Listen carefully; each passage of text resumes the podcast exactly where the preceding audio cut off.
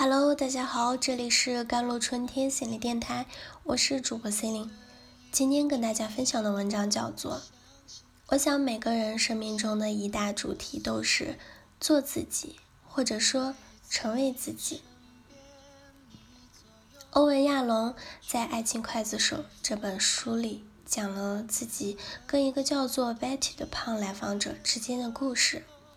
欧文自己对于胖子有近乎极端的厌恶，他特别讨厌胖女人，所以当他看到 Betty 走进他的咨询室时，就知道自己要开始一场内心的斗争了。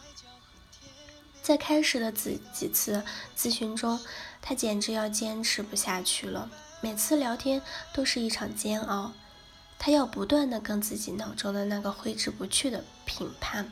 Betty 身材、声音抗争，不断把自己的注意力重新集中在他讲话的内容上，而不是在自己的内心抗争上。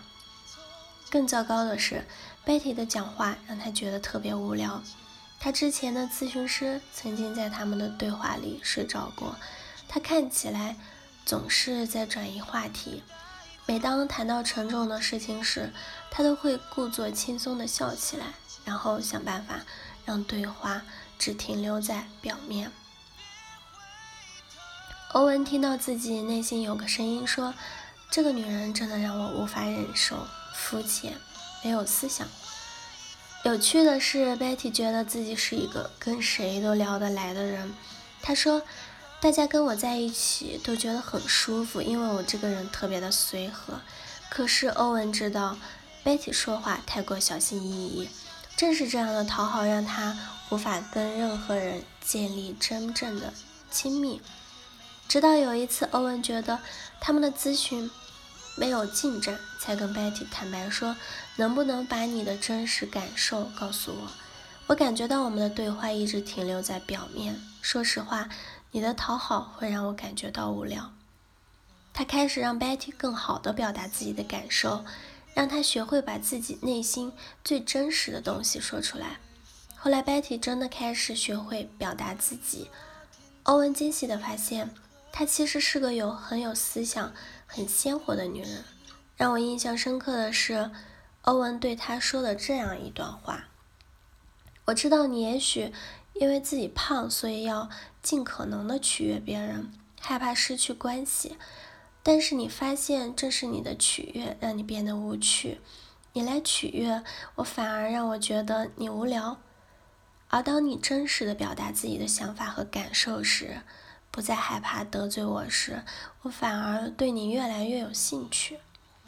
欧文又在后面的咨询里非常艰难的坦白了对白体感受的变化。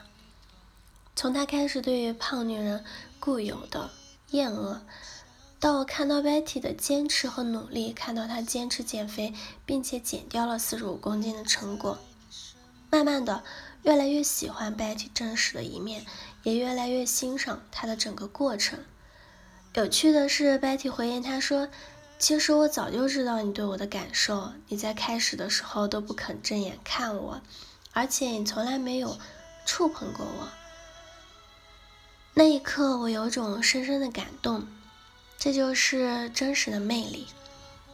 我不知道在自己的人生里有多少次，曾经我也用着同样讨好的姿态去跟人相处，害怕被拒绝，害怕说出自己真实感受和想法时，对方的否定或者排斥，跟 Betty 一样。我同样也会以为自己跟谁都相处得来，可是内心却有个声音说：“其实你们的相处一直都是那么的肤浅。”在两个人的关系中，语言所传达的其实是很有限的一部分。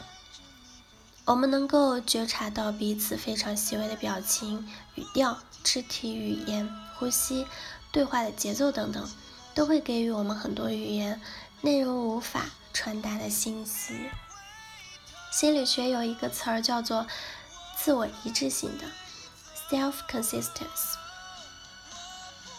指的是我们的行为和言语跟我们内心最真实的信念。价值观、想法和感受是一致的。当我们有这样的一致性时，我们会给人一种真实的感觉，而这样的真实会推动我们不断深入的去了解彼此。而我们在跟他人相处，尤其是跟重要他人相处时，往往会害怕表达自己内心最真实的感受，不管是对对方的感受，还是对彼此关系的感受，而选择攻击或者讨好的方式。同时，我们也可以问问自己：我是不是觉得对方并没有表达最真实的感受和想法？我是不是可以把我对这段对话很无聊的感受分享给对方，然后邀请他一起讨论刚刚发生了什么？我想每个人生命中的一大主题都是做自己或者成为自己。现在我已经慢慢学会跟真实的自己在一起了。正是真实的你，让你变得有趣，让我们变得更有趣。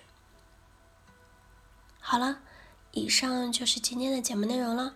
咨询请加微信公众号 “jlct 幺零零幺”或者添加我的手机微信号幺三八二二七幺八九九五。我是 c e l i n e 我们下期节目再见。